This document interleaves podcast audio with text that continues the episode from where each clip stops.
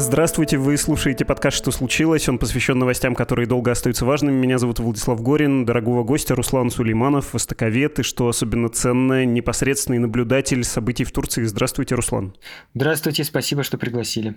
Не знаю, как вам выразить благодарность за то, что вы снова здесь, чтобы ответить на вопросы, объяснить, что происходит в Турции. Давайте я горячо посоветую снова ваш телеграм-канал. Он называется Сулейманов. Пусть э, прирост подписчиков будет формой благодарности. Тем более, что если наши слушатели слушают через Телеграм этот выпуск, им особенно легко подписаться на канал Сулейманов.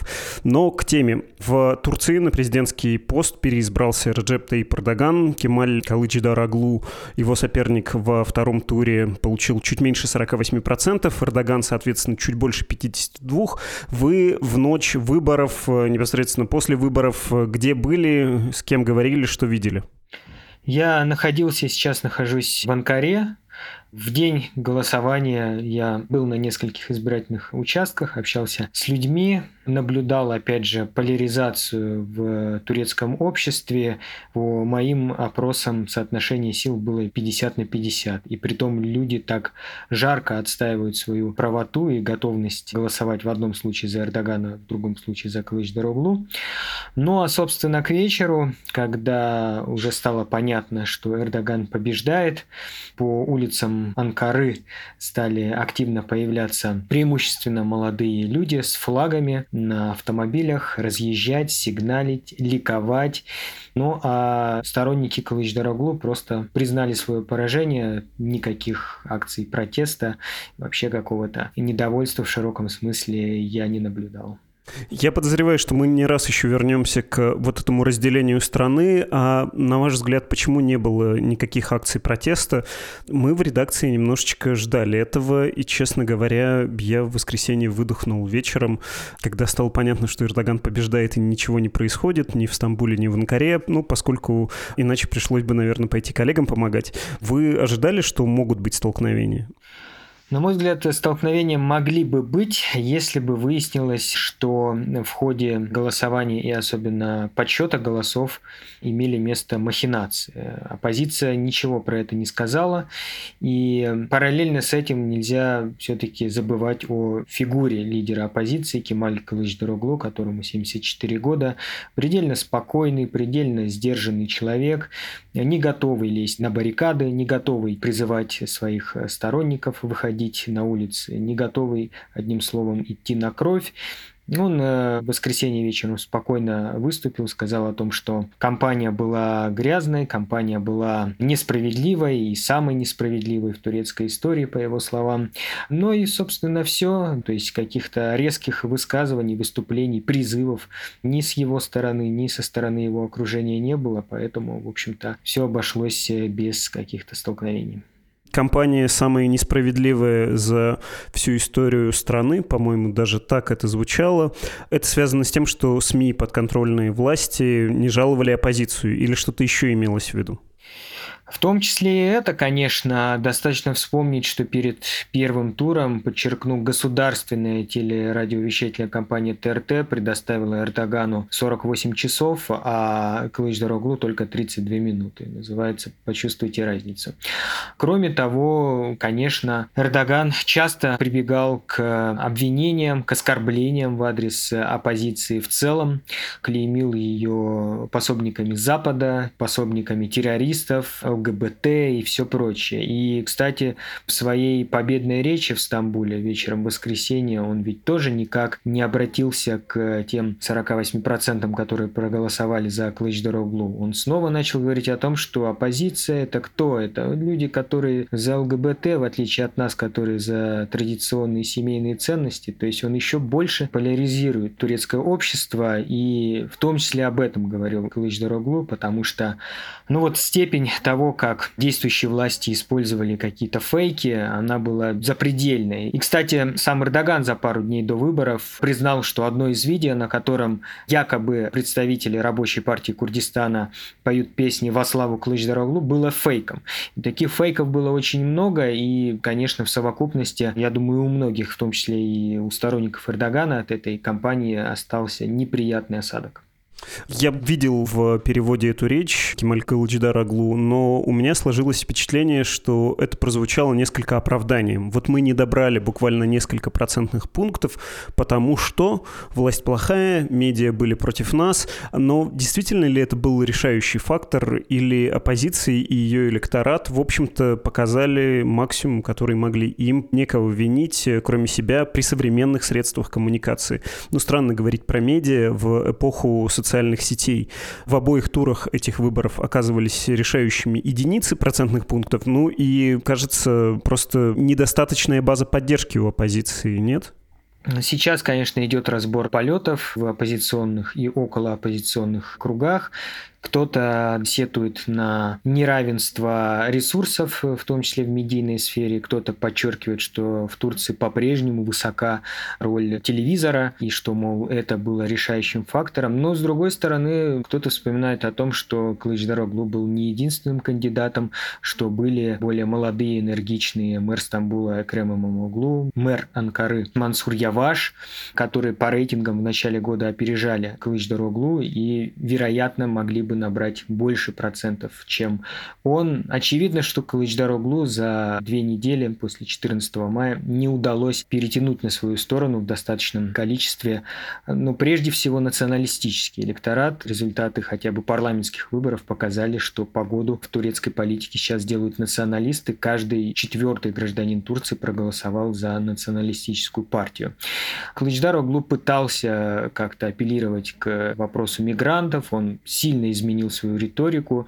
Это можно было видеть, да хотя бы по новым уличным плакатам, которые гласили, например, то, что «сирийцы уйдут». Но вот как-то не получилось да, у Калыч-Дороглу в достаточном количестве перетянуть электораты на свою сторону. Я думаю, этот разбор полетов еще будет продолжаться, и даже нельзя исключать распада оппозиционной коалиции. Если говорить о поддержке Эрдогана, вообще нужно обратить внимание, что явка в обоих турах президентских выборов и в первом, и во втором была под 90%, и я тут должен оговориться, конечно, все знающие слушатели отметят, что в Турции есть административное наказание за неучастие в выборах. Я это знаю, небольшой штраф, 300 лир. В этот раз был, на 4 можно умножить, чтобы получить в рублях, но это не сильно большое препятствие для того, чтобы прогулять выборы, да, если ты этого хочешь, помнишь, мы наблюдали, в общем-то, активизацию всего общества, все понимали судьбоносность этих выборов. Вы в самом начале про это сказали, насколько искренними и жаркими споры являются в Турции, за кого голосовать. Как Эрдогану удалось на этих выборах собрать свое, как мы теперь понимаем, большинство?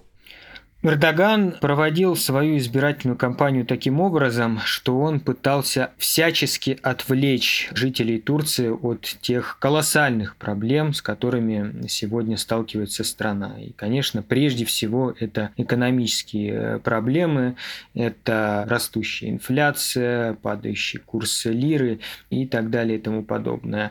Вот Эрдоган апеллировал постоянно к государственному величию, к могуществу, к тому, что он противостоит стоит злокозням Запада, к тому, что в Турции развивается военно-промышленный комплекс и так далее.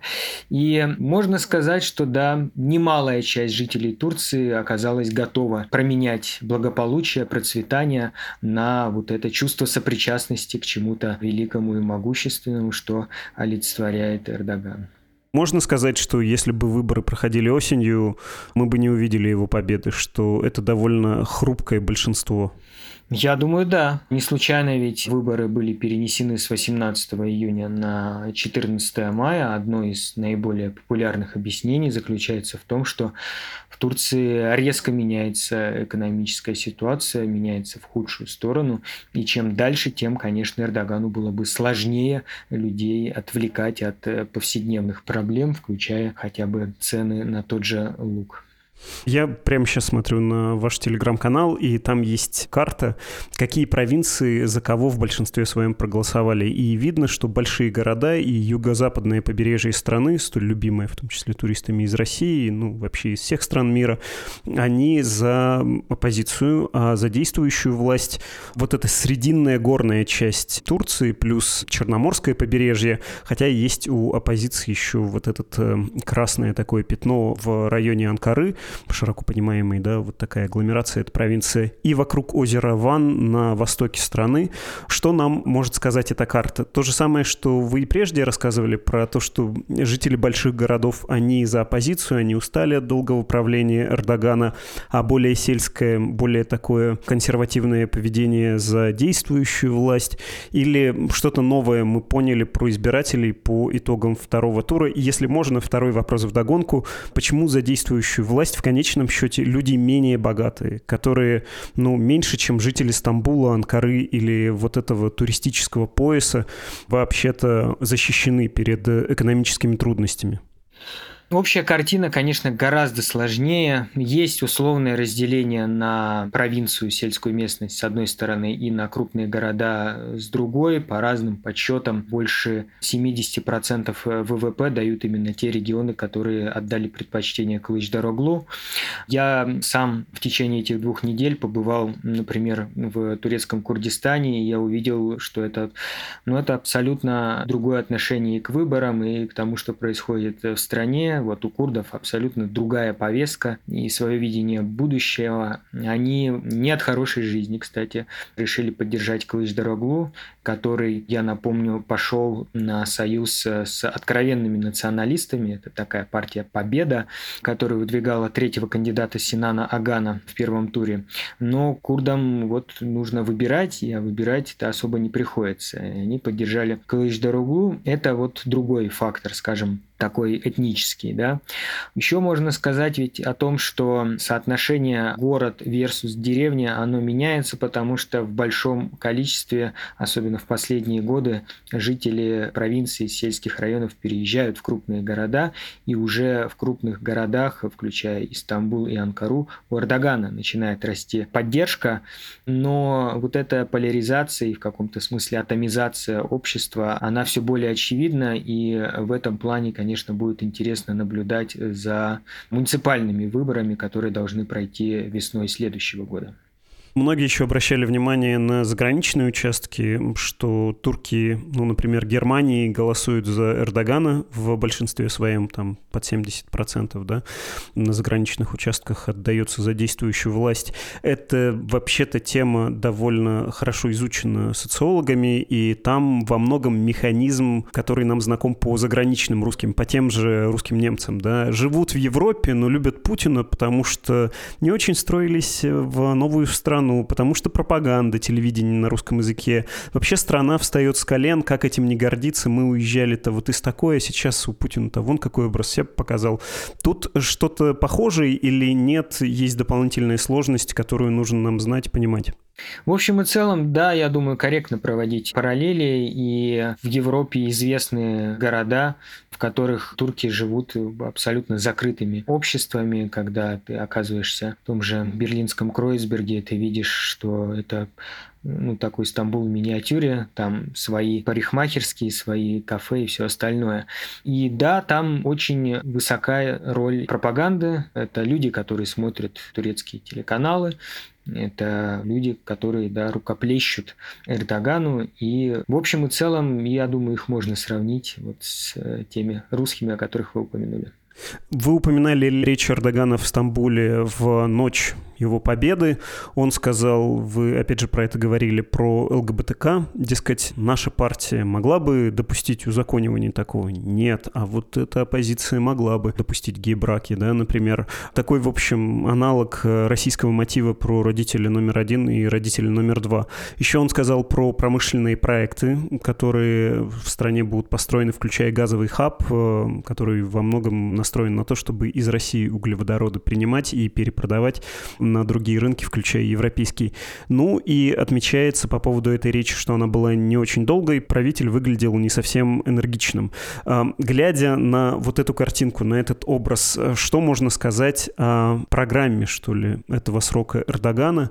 Есть подозрение, что срок будет последним, ну, потому что и страна уже не выглядит такой однозначно поддерживающей действующего президента, и потому что он сам не молод. Как вы себе представляете вот ближайшие годы правления Раджеп Таип Эрдогана?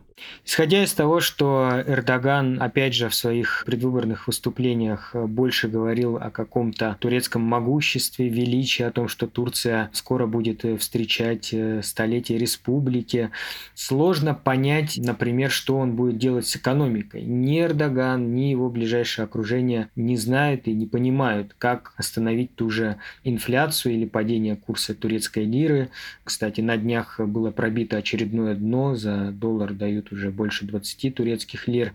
И поскольку Эрдоган окружил себя вот такими предельно лояльными, но часто некомпетентными людьми, понятие, что он будет предпринимать, крайне трудно. Я думаю, что эти кризисные тенденции будут только нарастать, и Эрдогану не будет ничего оставаться, кроме как закручивать гайки. Вот это мы можем ожидать в полной мере.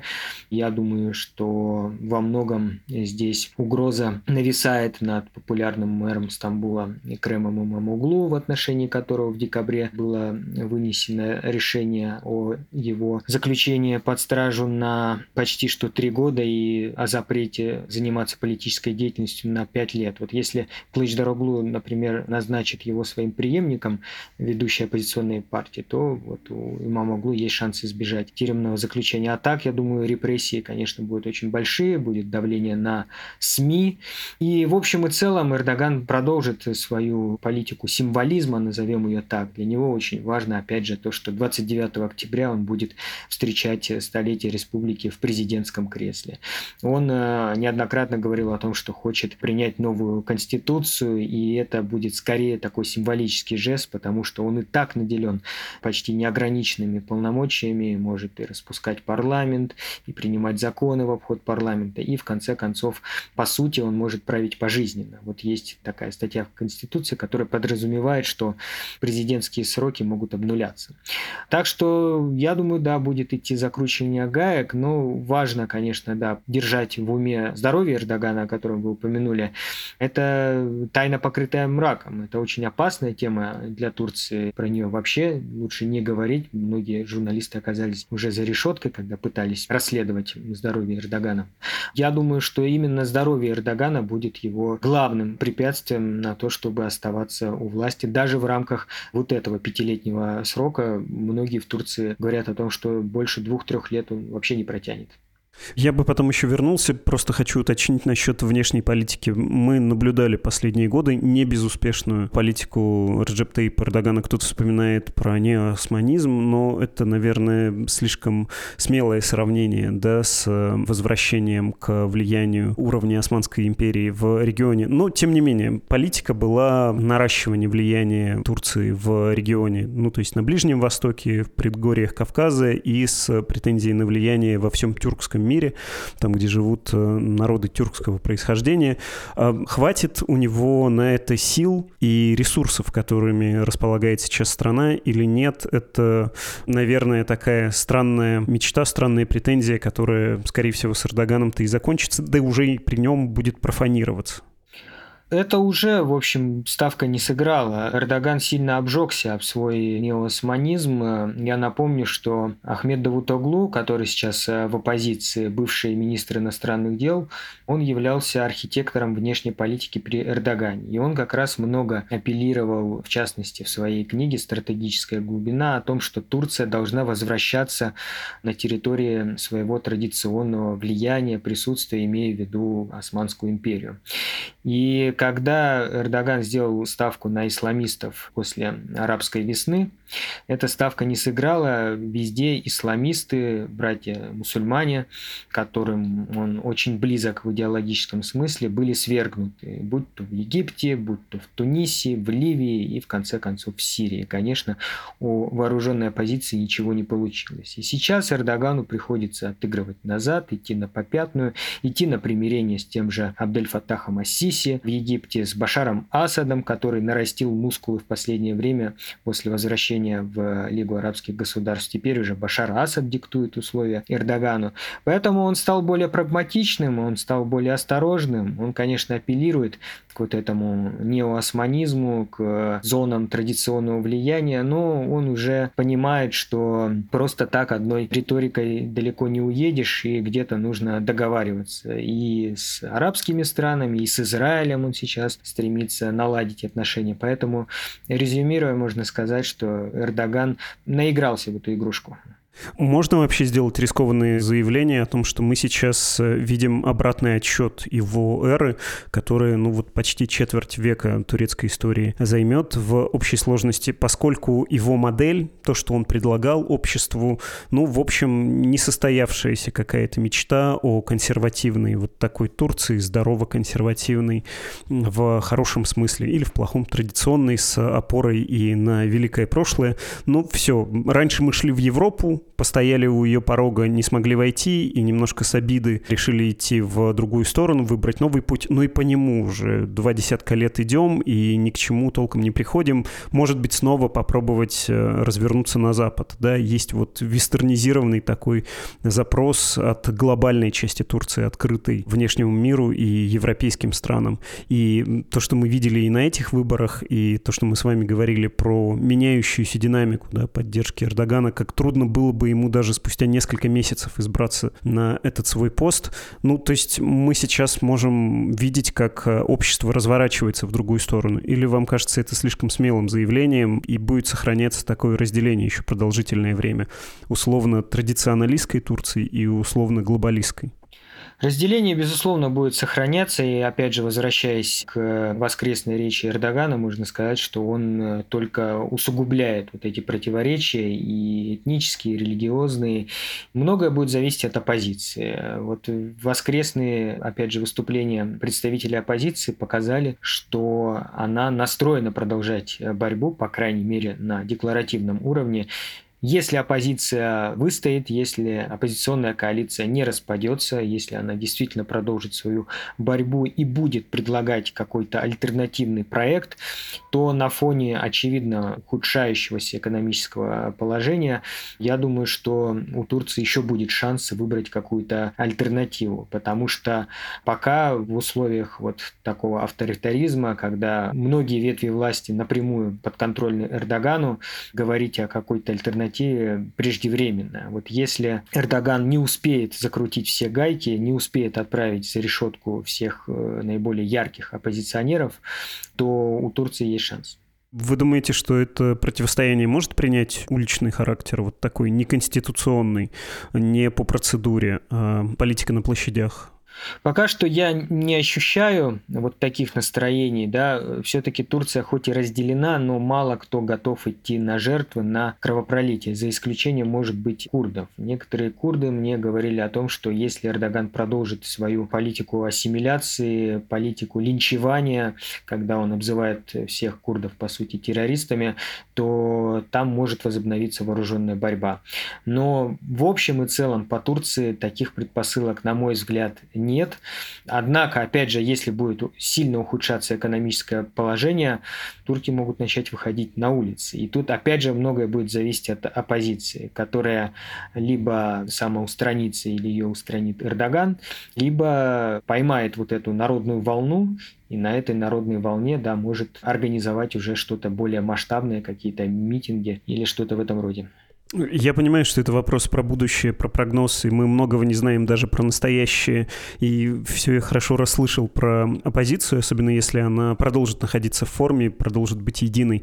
Но, тем не менее, вам какой сценарий кажется наиболее вероятным? Что Эрдоган даже после этого срока продолжит свое правление, ну, если позволит здоровье, или там передаст власть какому-то стороннику. Сценарий, что другой популист, может быть, с другой программой, но вот примерно такого же типа возьмет власть. Или все-таки вы предполагаете, что к власти весьма вероятно придут люди, настроенные на открытое общество, на демонтаж элементов э, авторитарного строя и на вот возвращение к республиканским каким-то корням, на, собственно, модернизацию политическую. Конечно, поскольку система сильно завязана на личности Эрдогана, то операция преемника, я думаю, не сработает. Все-таки пока, во всяком случае, в Турции сохраняется институт выборов. И Эрдоган, очевидно, попытается взять под свой контроль ЦИК, чего ему, в общем-то, до последнего времени не удавалось сделать в полной мере так, как он это сделал в отношении парламента или судебной системы. И я Я думаю, вот ближайшие муниципальные выборы весной следующего года могут э, стать таким новым толчком для оппозиции, который вдохновит многих людей, заставит их поверить в какой-то новый потенциальный успех. И вот пока в Турции сохраняется институт выборов, альтернатива Эрдогану и вот его видению Турции, она может возникнуть. Это, очевидно, будет что-то опять компромиссное, как фигура Кылыч-Дороглу, который собрал под свое крыло и исламистов, и националистов, и кого он только не собрал. Вот пока этот э, вариант сохраняется. Я думаю, что вот если Эрдоган окончательно не раздавит э, выборы как институт, то вполне возможно, что через какое-то время Турция может пойти совсем по другому пути. А у него мотивация сохраняется, сохранять этот институт, не трогать его? Ну, потому что последние выборы показали, что он, во-первых, может побеждать, а во-вторых, здорово, когда у тебя есть прозрачные выборы, когда нет претензий к системе подсчета. То есть тебе могут простить э, неравномерную представленность в медиа, в том числе в государственных, и какие-то другие не вполне честные методы борьбы. Но если подсчитано верно, и если допущены, да, в России это большая беда, твои соперники, то общество говорит, ну хорошо, проиграли так проиграли. Ему в политическом смысле выгоднее брать под контроль ЦИК или не брать? Я думаю, конечно, ему выгодно, и он будет это делать, учитывая то, какой тяжелейшей, какой изнурительной кампанией была вот эта предвыборная кампания, самая явно трудная для него и для его партии за все 20 лет. И э, видно даже чисто внешне, что она его сильно помотала. И даже в провластных кругах среди представителей СМИ возникали вот такие рассуждения, что это что за вот у нас такой лидер, который не может победить в первом туре, и вот кто-то начал уже склоняться в сторону Клыч-Дороглу. Я думаю, что Эрдоган, будучи довольно опытным и хитрым политиком, прочувствовал эти настроения, и если он примет решение избираться еще через пять лет, а Конституция ему, в общем, позволяет это делать, а судебная система тем более даст ему зеленый свет, он сделает все, чтобы следующие выборы прошли для него максимально безболезненно, и, например, от оппозиции был ну, такой очень условный кандидат, да, Эрдоган наберет там 70% с гаком. Спасибо большое. Спасибо вам, было очень интересно, спасибо. Это был Руслан Сулейманов, востоковед и автор телеграм-канала Сулейманов. Два мгновения и почитаем ваши письма.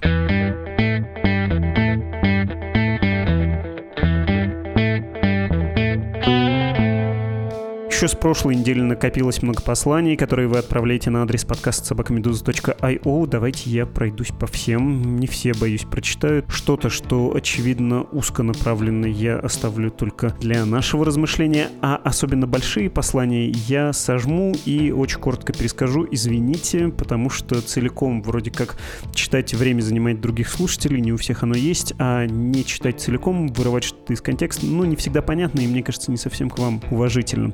Евгения написала с удивлением, увидела в новостях, что я и Зеленский находимся в одном городе, Джидда в Сауди. Я здесь живу и работаю уже 7 лет, и я помню, как в прошлом году красную дорожку выкатывали Лаврову, а сейчас Зеленский среди спикеров. Я уже было обрадовалась, мол, они здесь одумались, увидели, куда дело идет, и решили переобуться, пока не поздно. Но сегодня в другом подкасте от Fox я слушаю, как на том же саммите был Башар Асад, как его начали приглашать уже на многие мероприятия в регионе. Как говорится, очень смешанные чувства, возможно, вам будет интересно сделать эпизод о ближневосточном регионе, отдельных странах и совокупных тенденциях их отношения к войне России против Украины и, возможно, логичным прогнозом о том, в какую сторону движется регион и чего от них ожидать дальше. Я помню, вы уже делали эпизод о Саудовской Аравии в прошлом году, но мне было мало в нем материала, и ввиду того, что Ближний Восток, к моему сожалению, только набирает значимости в мире, это может быть важным для многих. Не понял, почему, к вашему сожалению, Ближний Восток набирает значимость в том смысле, что он привлекает внимание из-за конфликтов. А про это собрание, о котором вы говорите, про Асада вообще и про его возвращение в Лигу арабских государств у нас тоже был подкаст. Кстати говоря, с Русланом Сулеймановым, сегодняшним гостем, про Ближний Восток посмотрим. Важно, чтобы тема как-то звучала в повестке. Все-таки у нас плюс-минус новостной подкаст. Так, Никита написал про Сербию. Пока тоже нет чувства, что вот актуально, пора. Я сам-то про что угодно готов поговорить. Я вообще за счет работодателя тут веду приятные беседы с умными людьми. Мне одно удовольствие. Но надо, чтобы это еще было было интересно как можно большему количеству людей. Актуальность делает не специфический интерес общим интересом и, соответственно, проходящим под наш ценз вот такого подкаста обо всем о новостях. Виталий предлагает сделать подкаст про боеспособность армии. Плюс-минус мы говорим об этом в каждом эпизоде с Дмитрием Кузнецом, и каждый раз это рассуждение в духе, ну вот птицу видно по полету. Давай смотреть, как воюют, или посмотрим в ближайшее время, как воюют, и что-то попробуем про армию понять, потому что, ясное дело, это вещь закрытая, и дело тут не только в секретности, слишком большая система, я думаю, даже руководители, самые осведомленные своих армий, не знают, что там на самом деле происходит. Владимир про выпуск о Яндексе. Общая претензия, что слишком комплиментарный эпизод. Я бы ответил, что не комплиментарный, а сочувственный. Да, наверное, не без этого, но будь такая компания в стране с другой политической системой, например, в Финляндии, она была бы национальной гордостью, и никто бы не покушался на ее светлый образ. Ну, вот как Nokia была и есть, да, во многом еще в Финляндии. Странно упрекать какую-то корпорацию, компанию, что ее покорежило и поломало, заставило идти на какие-то нехорошие поступки политическое руководство страны. Не уверен, что именно тут нужно искать виноватого. Павел написал про выпуск об Илье Пономареве. Автор передачи Горин явно пытается сформировать у слушателя негативный образ Ильи Пономарева. Приведенные факты биографии никак не подтверждают эту попытку, а говорят скорее об обратном. Остальное основано на слухах типа АБС, то бишь одна бабка сказала, либо на субъективном мнении автора передачи, который просто раскудахтался по его собственному удачному выражению. Или же это проплаченный сюжет. Не хотелось бы так думать о «Медузе». Что тут ответишь вам, Павел? Разубеждать, что нет ничего, я не пытался сформировать, и что это точно не проплаченный сюжет? Да вы же даже не своими словами говорите. Вот эти глупые штампы, произносимые так веско, каждый журналист слышит по сто раз на дню. И такие слова обычно маркируют говорящего, а не того, о ком говорят. Ну потому что уж слишком несложно устроен такой ход мыслей. Звучит тут какая-то оторванность от реальности и жизни в мире странной конспирологии и собственных инфантильных хотелок или обиды на то, что вот я хочу, чтобы ваш выпуск был такой, а вы не удовлетворили, и особенно вот здесь и вот здесь. Так вот, получите. Нечего мне вам на это сказать, Павел, кроме пожелания повзрослеть, и вообще считайте, как хотите. Честно говоря, с таким уровнем аргументации подозреваю, что ваши слова мало кому интересны. Эти бредни, они кругом и рядом, и ничего, если честно, не стоят пока понедельничный токс не сменился окончательной понедельничной вонью, давайте я лучше напомню, что можно поддержать Медузу. Нет, обычно мы не такие злобные и неприятные, как вот я сейчас себя показывал, поэтому заходите, пожалуйста, на страницу support.meduza.io или save.meduza.io, чтобы поддержать нашу работу. Это был подкаст «Что случилось?», посвященный новостям, которые долго остаются важными. Всего хорошего.